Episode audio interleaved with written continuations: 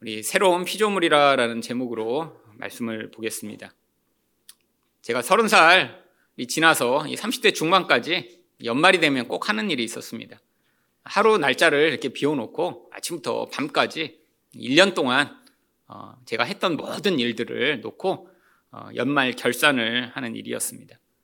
1년 동안 잘한 일, 못한 일, 하지 말았어야 될 것, 또 변화돼야 될 것, 후회하는 것, 또 하나님이 주시는 은혜, 감사한 일들을 놓고 하루 종일 많은 목록은 뭐 10개, 20개를 적기도 하고요. 그리고 아침부터 저녁까지 이렇게 한 뒤에 어, 그 결과를 가지고 기도하는 시간을 가졌습니다. 근데 대부분 그렇게 자세하게 인생을 돌아보고 1년을 평가하면 굉장히 우울해집니다. 뭔가 잘하고 계획한 대로 된 거는 거의 없고요. 정말 후회되고 잘못한 것만 너무 많이 생각나고 내가 이렇게 또 못 살았구나. 이렇게 하고 어, 목사라고 할 수 있나? 그런 자괴감에 굉장히 어, 사로잡혔죠. 하지만 그런 일을 왜 했을까요? 그래도 그 다음에는 좀 더 나은 인생을 살아보고 싶은 열망이 있었습니다. 그리고 그때만 하더라도 제가 이렇게 전적인 하나님의 은혜로 이렇게 인생이 살아간다는 생각보다는 그래도 내가 열심히 이렇게 자기 반성도 하고 계획도 잘 세우고 또 그것을 이루기 위해 몸부림쳐야 내가 그래도 조금 좋은 사람이 되고 아, 실수도 줄일 수 있다라는 생각을 했기 때문에 연말마다 그 일을 했죠.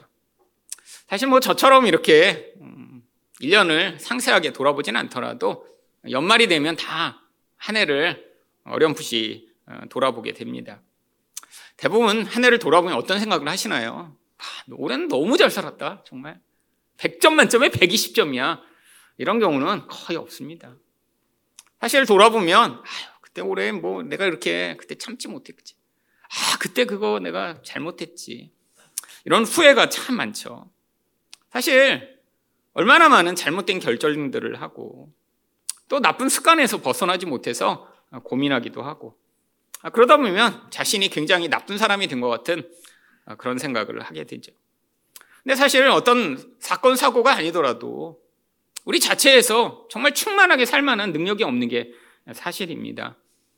여러분 얼마나 많이 결심하고 실패하셨나요? 사실 1월이 되면 대부분의 헬스클럽에서 그래서 광고판을 크게 제작을 합니다. 여러분 아마 동네 가 보시면 없던 광고판이 생겼으면 대부분 헬스클럽 광고판이에요. 왜죠? 사실 사람들이 연말이 돼서 가장 많이 후회하는 게 아, 내가 운동도 안 하고 살도 못 뺐구나. 그래서 또 제일 많이 결심하는 게 올해는 운동도 또 꾸준히 하고 살도 빼야지 이런 결심을 하죠. 왜요? 사실 가장 쉬운 결심이니까요. 아, 내가 정말 좋은 사람이 될 거야. 나는 아내와 남편만을 사랑할 거야. 나는 화내지 않을 거야. 이런 결심은 해도 잘 안 된다는 거 너무 빤하죠. 아, 근데 내가 헬스클럽 다니는 정도는 할 수 있다고 생각하니까 가서 헬스클럽을 문의를 하면 항상 어떻게 이야기를 하나요? 1년을 등록하시면 한 달 등록하는 것보다 거의 50% 해드립니다. 저와 제 아내도 몇 년 전에 그렇게 등록하고 한 달 다니고 나머지를 날렸죠. 여러분, 아, 그래서 그걸로 헬스클럽이 장사를 한다고 하더라고요. 사실 수백 명이 등록되어 있는데 실제 매번 나오는 사람은 몇 명 안 되고 대부분 이렇게 꾸준히 하기 쉽지 않죠. 여러분, 사실 우리가 인생에서 이렇게 결심하고 노력하면 정말 좋은 사람이 될 수 있나요? 아니, 근데 세상 사람도 이렇게 결심을 하고 노력해서 좋은 사람이 되고자 하는 사람들이 많지만 아니, 우리는 예수님으로 말미암아 새로운 사람이 되었다면서요. 오늘 말씀을 다시 한번 보시면 그런즉 누구든지 그리스도 안에 있으면 새로운 피조물이라. 여러분 완전히 새로운 존재가 되었대요. 아니 우리 정말 새로운 존재가 되었나요? 여러분 저처럼 모태신앙으로 어려서부터 교회를 다닌 사람은 사실 이런 고민들을 하게 됩니다. 저는 원래 술 안 마셨거든요. 원래 담배도 안 폈고요. 원래 어려서부터 교회 다녔으니까 유흥을 접할 일이 없었습니다. 딱 한 번 나이트클럽 가볼 뻔 했는데 못 갔어요, 그것도. 아, 친구가, 아, 그래, 한 번은 가보자. 그래서 계획까지 세웠어요. 내가 꼭 한 번 가버리라. 근데 결국 뭐가 일이 틀어져갖고 그 한 번도 못 가봤어요. 여러분, 전 평생 그래서 술도 먹어본 적 없고 담배도 펴본 적 없습니다. 나이트클럽 한 번 못 가봤고요. 아니 그러니까 어떤 사람은 이렇게 그거 다 경험해 본 다음에 예수 믿은 사람이 있잖아요. 그래서 예수 믿고 나서 정말 인생이 확 변했다고 합니다. 뭐가 변했나요? 아, 그래서 술도 끊고 담배도 안 피고 그리고 옛날엔 막 유흥 즐기던 사람이 이제 유흥을 안 즐겨요. 이게 정말 엄청난 예수 믿은 새 존재가 된 결과인가요? 여러분, 사실 예수 믿는 게 술 끊는 정도라면, 아, 예수 믿는 게 옛날엔 나이트클럽 다니고 좀 춤좀 추다가 스텝 좀 밟던 사람이 이제 어, 스텝을 안 밟게 돼서 그게 예수 믿는 정도라면 사실 이거는 새 존재가 된 것이 아닙니다. 아, 이미 춤 안 추는 사람 있잖아요. 이미 술 싫어하는 사람이 있고요. 아니, 우리가 새로운 존재가 되었으면 진짜 어떤 특별한 변화가 있어야죠. 여러분, 이 새 존재라는 건 도대체 어떤 의미인가요? 여러분, 20대 때 저는 이 문제로 많이 고민했습니다. 아, 물론 그때 큰 은혜를 받으면서 저 또한 새로운 존재가 되었다라고 생각을 했어요. 근데 문제가 있습니다.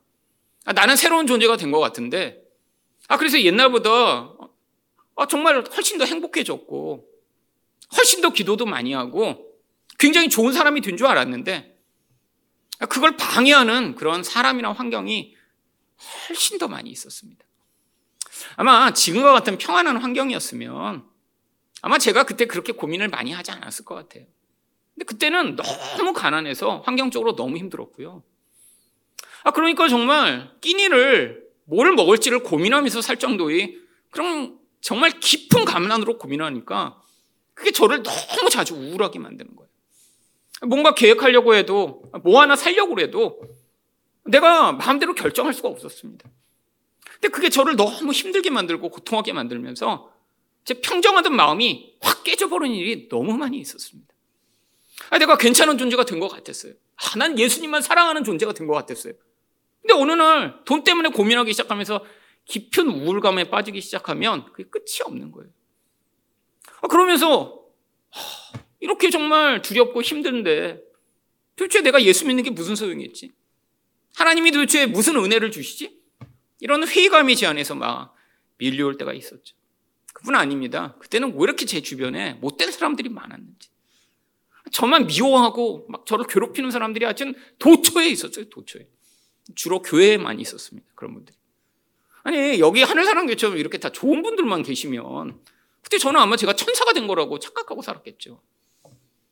근데 그때는 저를 막 모욕 주고 막 욕하고 도대체 말도 안 되는 걸로 시비 걸고 그러니까 그런 사람들을 자꾸 만나다 보니까 제 안에 막 이 미움이 막 계속 기도하면 계속 죽이고 있는 거예요. 직접 죽이는 건 자꾸 죄책감 드니까 아, 저 장로님 교통사고 안 나나 막 그리고 가끔씩 기도도 하고 하나님 악인을 벌하셔서 하나님이 살아계심을 보여주시옵소서 맨날 시평기도 따라하고 막. 여러분 제 안에서 이 사람과 환경으로 말미암아 이 극심한 유동함을 경험할 때마다 제 안에 무엇이 들었냐면 깊은 회의감이 들었어요. 아니 새 사람이 됐다며. 근데 제 안에 있는 이 요동하는 마음, 미워하는 마음, 불안한 마음, 죽고 싶은 마음은 오히려 더 심해진 것 같은 그 경험들을 자주 하게 됐죠. 그때 제가 맨날 했던 고민이 이겁니다. 새 사람이 되었다면 도대체 무슨 새 사람이 되었나? 나의 본질은 하나도 변하지 않은 것 같은데, 아니, 더 악해진 것 같은데, 도대체 성경이 이야기하는 이 세 사람은 무엇인가? 아니, 그리고 이렇게 내 안에서 이 악함과 미움과 불안과 모든 더러운 게 가득한데 나는 정말 나중에 예수님처럼 될 수 있을까? 여러분, 사실 이거에 대한 그 고민이 제가 지금 여러분들에게 복음을 설교하는 기초가 되었습니다. 아마 그때 제가 이렇게 평정하고 그냥 안정한 환경에 살았더라면 아마 저도 그렇게 누군가를 심하게 미워하거나 그렇게 돈 때문에 늘 고민하고 두려워하지 않으면서 어, 나는 굉장히 괜찮은 사람인데? 라는 생각을 하고 살았겠죠. 근데 그때는 환경과 사람으로 말미암아 내 본질을 매일처럼 마주하며 내가 어쩐 존재인지 알게 되면서 아, 그때 바로 이 새 사람이 되었다라고 하는 고민에 대한 그 깊은 고민의 고민을 더하게 되었던 것이죠. 사실 오늘 말씀을 다시 보시면 이세 사람의 전제가 있습니다. 그런즉 누구든지 그리스도 안에 있으면 새로운 피조물이라. 여러분 그리스도 안에 있다는 게 무슨 의미인가요? 여러분 성경에는 이 그리스도 안에 예수 그리스도 안에 이런 표현이 100번도 넘게 나옵니다. 주로 바울 사도가 이 표현을 많이 썼죠.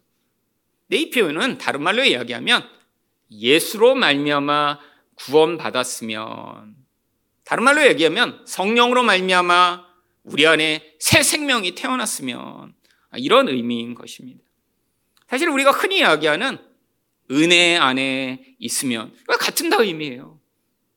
여러분 인간이라는 존재는 하나님이 원래 이런 죄로 만들어진 이런 결과로 우리 인생이 살아가도록 돼 있는 걸 그냥 보실 수가 없어서 바로 흙으로 만들어진 이 죄악된 존재 가운데 예수로 말미암아 새 생명을 그 안에 시작하신 것이죠. 여러분 많은 사람들이 착각을 합니다. 아 내가 점점 좋아지는 사람이 되고 있다고요. 아, 물론 그렇게 느낄 수 있죠.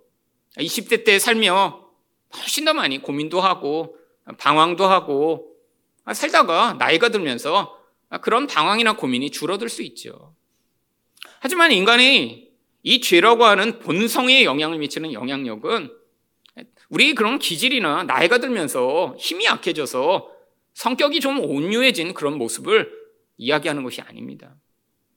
여러분 이 죄의 본질은 바로 자기 중심성이고 영원한 공허로 말미암는 영적 영향력이죠. 하나님은 우리를 조금 나은 존재가 돼서 옛날엔 급하던 성격을 가진 사람이 좀 덜 급해지고 옛날엔 짜증이 좀 많던 사람이 짜증이 좀 덜하는 정도로 그런 그냥 인격적인 부분에서 좀 나은 사람이 되도록 만드시는 것이 아닙니다. 우리 안에 이 옛사람이라고 하는 죄의 영향을 받은 부분이 분명히 존재해요. 근데 하나님이 여기다가 새 사람을 성령으로 말미암아 시작하신 것이죠. 이것을 성경이 무엇이라고 하나요? 새로 태어났다라고 이야기를 합니다. 여러분 새로 태어났는데 이전 존재가 여전히 존재하고 있어요. 여기서부터 모든 문제가 발생하는 것입니다. 아니 새로 태어나서 이 새 존재로만 살아가면 좋겠는데 옛날의 존재가 여전히 존재한 채로 새로운 존재가 태어나니까 우리가 어떤 존재가 되었냐면 이 이중적인 존재가 된 것이죠. 여러분 요즘도 자동차 중에 제일 인기 있는 자동차는 하이브리드 자동차입니다. 이 전기차 시대가 왔다고 생각했지만 이 전기차를 타는 사람들이 여러 가지 불편함으로 말미암아 아, 사실 지금 전기차 인기가 많이 떨어졌죠. 그래서 어떤 전기차는 2천만 원이나 할인해서 판다고 하더라고요. 근데 그렇다고 휘발유 차를 털컥 사자니 아, 또 휘발유 차의 단점이 있잖아요. 그래서 이 중간 단계를 묶은 게 하이브리드 차입니다. 하이브리드 차가 뭔가요? 전기로도 일정 에너지를 공급해서 전기로도 달리지만 주는 휘발유로 달리면서 휘발유와 전기를 공용으로 쓰는 거죠. 장점은요, 연비가 많이 높아지니까 아주 좋죠. 그리고 전기차처럼 충전 안 해도 되고 그냥 쓸 수 있으니까 이런 장점을 지금 중간 단계에서 모은 거죠. 아, 물론 앞으로 없어질 것입니다. 이 휘발유차가 사라지면 이 하이브리드 더 이상 필요 없게 되겠죠. 여러분 이 두 가지를 다 사용하는 걸 하이브리드라고 하는 거예요. 여러분 인간이 바로 이제 하이브리드가 된 거예요. 옛날에 그냥 휘발유차처럼 육적 존재로만 살 수밖에 없었어요. 세상에서 공급받는 에너지로 삽니다. 근데 여기에 뭐가 합쳐졌어요? 영적인 존재가 되어버린 거죠. 여러분 하이브리드 차도 종류가 많이 있습니다. 어떤 차는 이 배터리를 아주 크게 넣어서 하이브리드지만 막 배터리로 막 100km, 200km도 갈 수 있대요. 아, 이런 차는 이 배터리 큰 영향력이 있으니까 힘도 세고 좋은 거죠. 근데 대부분의 하이브리드 차는 사실 그렇게 조그만 배터리를 넣기 때문에 오랫동안 운행이 안 됩니다. 결국은 잠깐 잠깐 시내 다니는 정도로는 도움을 받지만 대부분 휘발유로 가게 되죠. 사실은 휘발유 차예요. 근데 잠깐 도움을 받는 거죠. 사실 대부분의 성도들이 이런 모습입니다. 우리 안에 성령이 들어와 새 사람이 시작이 됐는데 아직 영향력이 너무 약해요. 그러니까 우리 삶에서 일상을 살아가는 거의 대부분의 모습은 나의 이 옛사람의 영향을 받은 결과가 우리 삶에 주도하고 나타나고 있는 것이죠. 여러분, 우리 고민이 바로 여기에서 시작되는 것입니다. 우리는 내가 알고 있는 이 존재가 더 좋은 존재가 되길 원해요. 아니, 이제는 나쁜 생각도 하지 않고, 하나님을 위해서만 살고, 온전한 존재로 살기를 원하는데, 사실 이 온전한 존재는 우리 안에서 성령으로 말미암아 시작되었지만, 이게 우리를 온전히 다스리고 영향을 미치기에는 사실 오랜 시간이 필요하며 하나님의 큰 은혜가 필요합니다.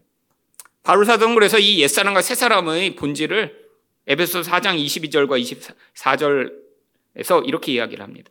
너희는 유혹의 욕심을 따라 썩어져가는 구습을 따르는 옛사람을 벗어버리고 여러분 이 옛사람은 뭐라고 얘기하나요? 유혹의 욕심을 따라 썩어져가는 구습을 따른다라고 얘기를 합니다.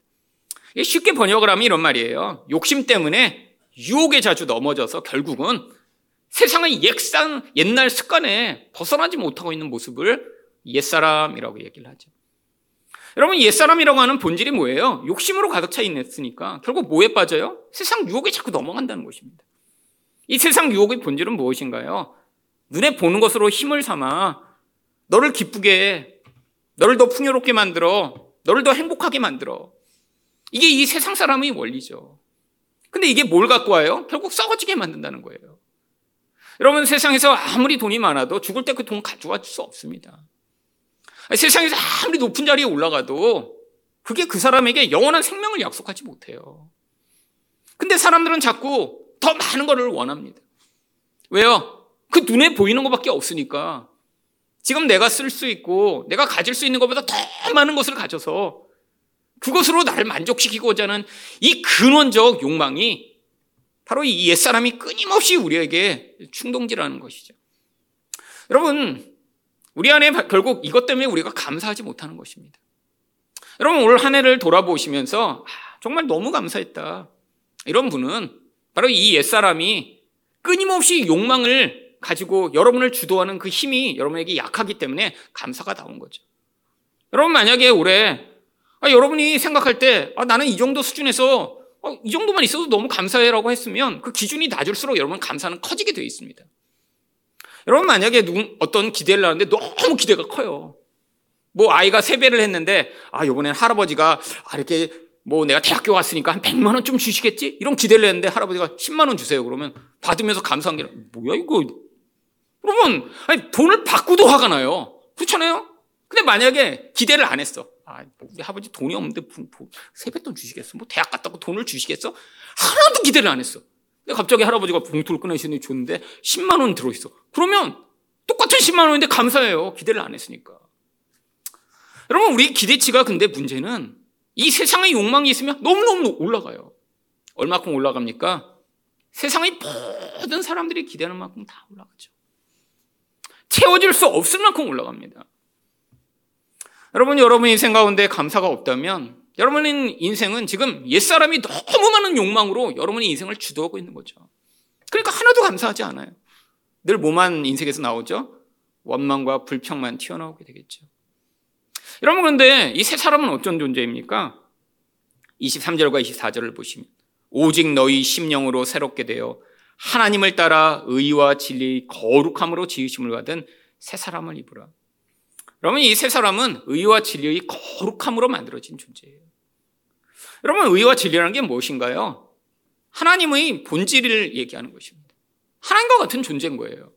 인간은 의를 가질 수 없는데 완벽한 사랑을 할 수 있는 그의 기준을 완벽한 게 가진 자. 그래서 의를 가진 자는 어떤 존재인 거예요? 완벽하게 사랑할 수 있어요. 하나님만 사랑하고 이웃을 사랑하고. 근데 우리가 인생에서 제일 고통하는 문제가 뭐죠? 사실은 인생을 고통하게 만드는 문제는 관계의 문제입니다. 여러분 돌아보시면 돈 때문에 힘들기도 하지만 돈보다 훨씬 더 우리를 고통하게 만든 건 관계예요.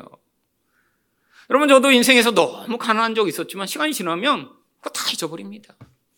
근데 인생에서 관계가 깨져서 누군가 나에게 했던 말, 나를 상처 줬던 말, 또 내가 그러면서 뱉었던 잘못된 말들로 말미암아 너무너무 고통하고 힘들어하는 경우가 많이 있었죠. 여러분 이 의만 가지면 하나님처럼 온전한 사랑을 할 수 있는 존재로 살아갈 수 있는 거예요. 진리는 무엇인가요? 바로 예수 그리스도로 주어진 이 복음의 진리요. 하나님만을 온전히 사랑하고 그 말씀만 온전히 믿고 살아갈 수 있는 그 본질이요. 근데 이게 무엇을 가져와요? 우리 안에 거룩함을 갖고 옵니다. 죄가 전혀 관계없는 존재가 되는 거예요. 여러분 이게 정말 새 사람의 모습이죠. 여러분 사실 우리가 다 원하는 겁니다. 여러분 살면서 사랑하고자 하는 마음 얼마나 많으세요? 여러분 1년 돌아보면서 야 나는 정말 이렇게 내가 올해도 충분히 미워했어. 이렇게 하고 기뻐하시는 분이 있어요. 오늘 그냥 남편, 아내를 내가 이만큼 미워해서 너무 그냥 뿌듯하다. 내년엔 두 배쯤 더 미워하고 그냥 박살을 내야지. 아무도 인간은 이런 생각 안 합니다. 여러분, 이런 생각을 한다면 이건 정말 병적인 존재인 거죠. 대부분 뭘 후회하죠? 아, 사랑을 못했구나.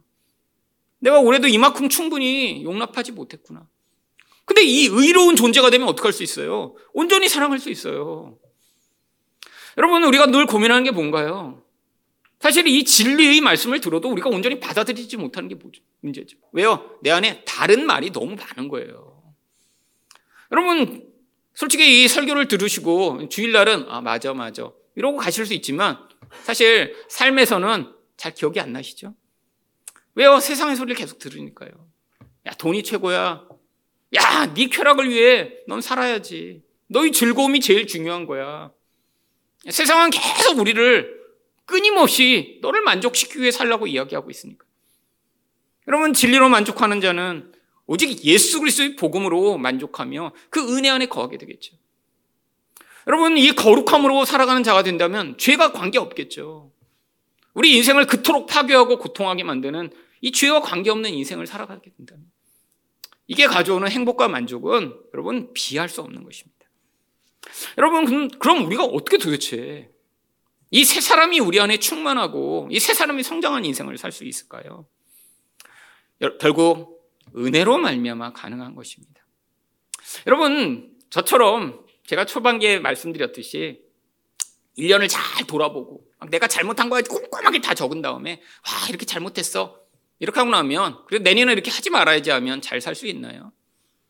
여러분 제가 한 10년 정도 그거 열심히 하고 나서 깨달은 게 그겁니다. 아무리 많이 내가 이렇게 잘 적어도 안 되는구나. 내가 이렇게 후회해도 안 되는구나. 여러분 근데 성령이 이 일을 하십니다. 우리 인생 가운데 찾아오세요. 우리 마음 가운데 때가 되면 역사하세요. 아, 그러면서 우리 안에 어떤 마음을 주세요? 하나님의 진리와 의와 이 거룩함의 기준에 맞추어 우리 인생이 얼마나 더럽고 추한 존재이며 정말 우리 영혼 안에 예수 그리스도로 말미암는 은혜로 더 짚지 않으면 정말 똥처럼 더러운 오물로 가득한 존재라는 사실을 깨닫게 하시는 순간이 옵니다. 여러분 바로 그게 연말일 수도 있고 여러분 이 말씀을 들으실 때도 있고 아니면 개인적으로 묵상하실 때도 있고 어느 순간인가 하나님이 우리 인생에 찾아오실 때가 있어요. 근데 그 찾아오실 때는 대부분 어떤 때냐면 내가 인생에서 평안하다, 즐겁다, 행복하다 할 때가 아니라 너무 힘들다, 너무 고통스럽다, 너무 어렵다. 내가 정말 노력하고 애쓰는데도 뭔가 잘 안 된다라고 하는 이 좌절과 고민의 시간입니다. 왜요? 우리는 너무나 강팍한 존재라 성령이 말씀하셔도 잘 듣고 싶지 않아요. 내 생각대로 살고 싶어요. 그래서 하나님이 아, 그런 어려움의 시기, 인생에서 내가 내 힘으로 할 수 없는 시기 가운데 찾아오시면 그때 말씀하시는 거예요. 이전엔 말씀 안 하셨나요? 아, 말씀하셨어요. 여러분, 여러분, 작년 한 해를 돌아보시며 어떤 설교가 가장 은혜로운 설교였나요? 사실 여러분이 혹시 어려움을 지나시고 고민이 있으셨으면 그때 설교가 제일 은혜로운 설교예요. 여러분 제가 설교를 엄청나게 잘하면 막 은혜 받고 막 제가 막 죽쓰니까 여러분이 아, 저 설교 왜 이렇게 못해? 이게 아니에요. 여러분이 그냥 편안하고 즐겁고 행복하면 별로 설교가 안 들어와요. 내 생각으로 잘 살고 있는데 뭐. 그리고 여러분이 재밌게 들으시는 설교는 뭐예요? 제가 고생한 설교는 재밌게 들죠. 아, 진짜 고생했구나, 저 목사. 그러면 굉장히 은혜 받은 것 같아요. 왜? 나는 고생 안 했고, 아, 쟤만 고생했구나. 이렇게 들으니까. 재밌죠? 남 고생한 얘기는.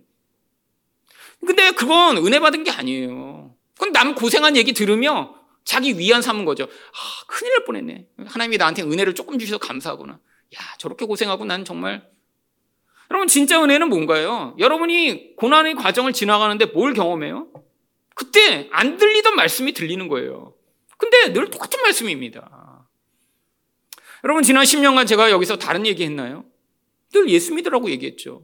근데 어느 순간 아, 정말 예수님만 믿어야 되는구나. 내가 다른 거 의존했구나라는 걸 깨닫게 되었다면 그게 제가 설교를 해서가 아니라 그때 성령이 여러분 안에서 역사하신 것이죠.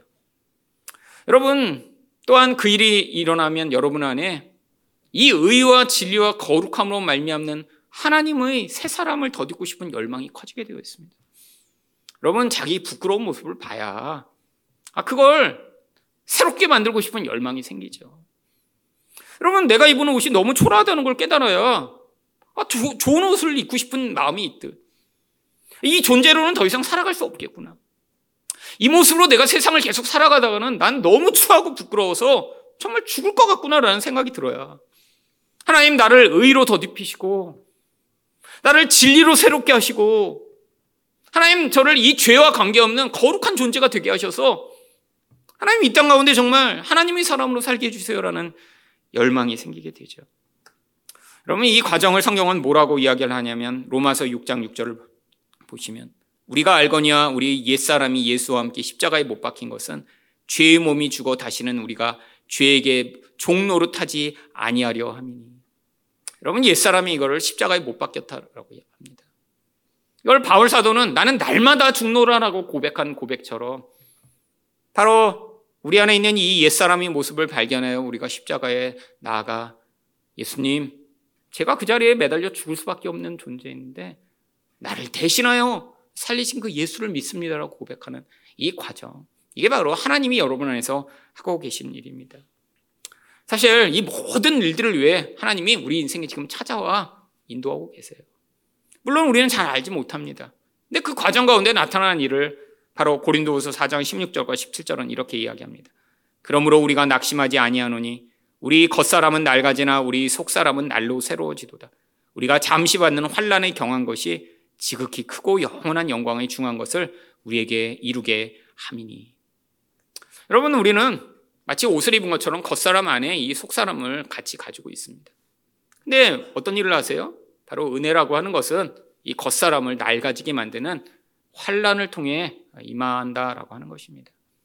바로 우리가 환란이라고 경험하는 대부분의 것들은 결국 내 힘으로 해결되지 않는 거죠. 내가 가진 능력과 돈과 기술과 경험으로는 도저히 해결될 수 없는 그 상황 가운데 우리가 환란이라는 것을 경험하며 겉사람이 점점 낡아져 떨어져 나가게 되고 우리 안에서 이새 사람이 새롭게 더 성장함으로 말미암아 우리 인생 가운데 예수 그리스도 같은 모습이 나타나게 되는 것입니다.